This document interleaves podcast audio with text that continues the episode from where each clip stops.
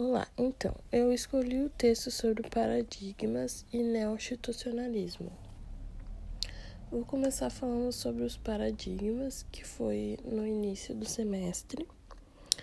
Na minha concepção, Morgan traz a visão de como os paradigmas são explorados em sua realidade social, definindo uma análise ampla desse contexto.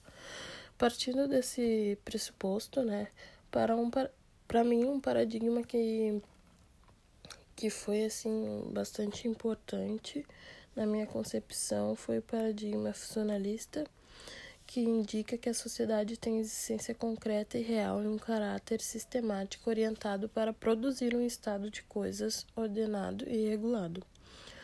O comportamento é sempre visto como algo relacionado ao mundo real das relações sociais concretas e tangíveis.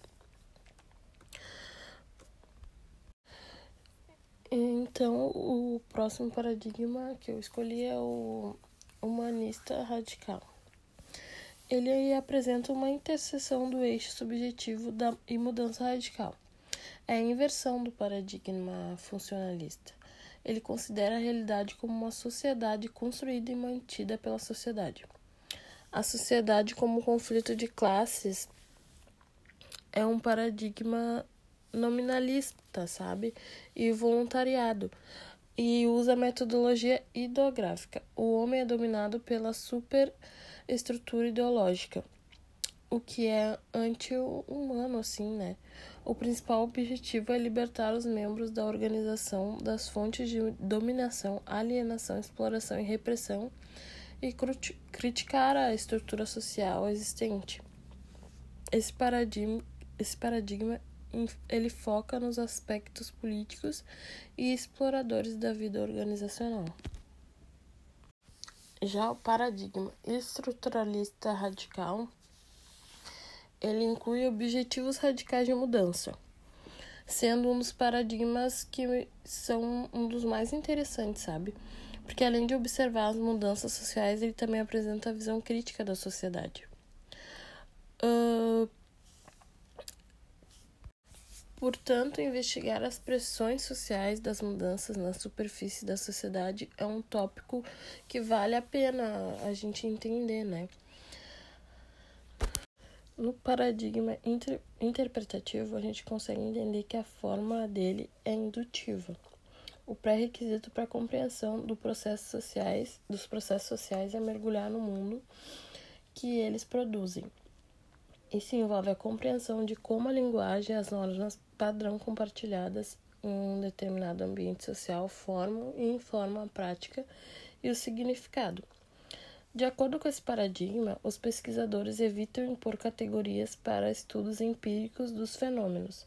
Os pesquisadores geralmente não usam um conjunto de estruturas ou ferramentas pré-definidas para entrar em campo ou para medir a realidade, mas muitas vezes derivam de sua estrutura do trabalho e de campo com o objetivo de pesquisa. Os participantes podem usar a sua própria linguagem, expressões e imagens para aprender seus próprios conceitos e experiências. Os três mecanismos de mudanças uh, isomórficas são o isomorfismo forçado, o de imitação e o de norma. Em relação ao forçado, a gente pode dizer que é o resultado de pressões formais e informais, sobre, sobre quais as organizações está sujeita a um colapso de outras organizações, das quais depende das características culturais da sociedade em que a organização está inserida. Outro meio muito importante para fazer cumprir o problema do isomorfismo é a existência de um ambiente legal, que afeta todos os aspectos do comportamento e da estrutura da organização.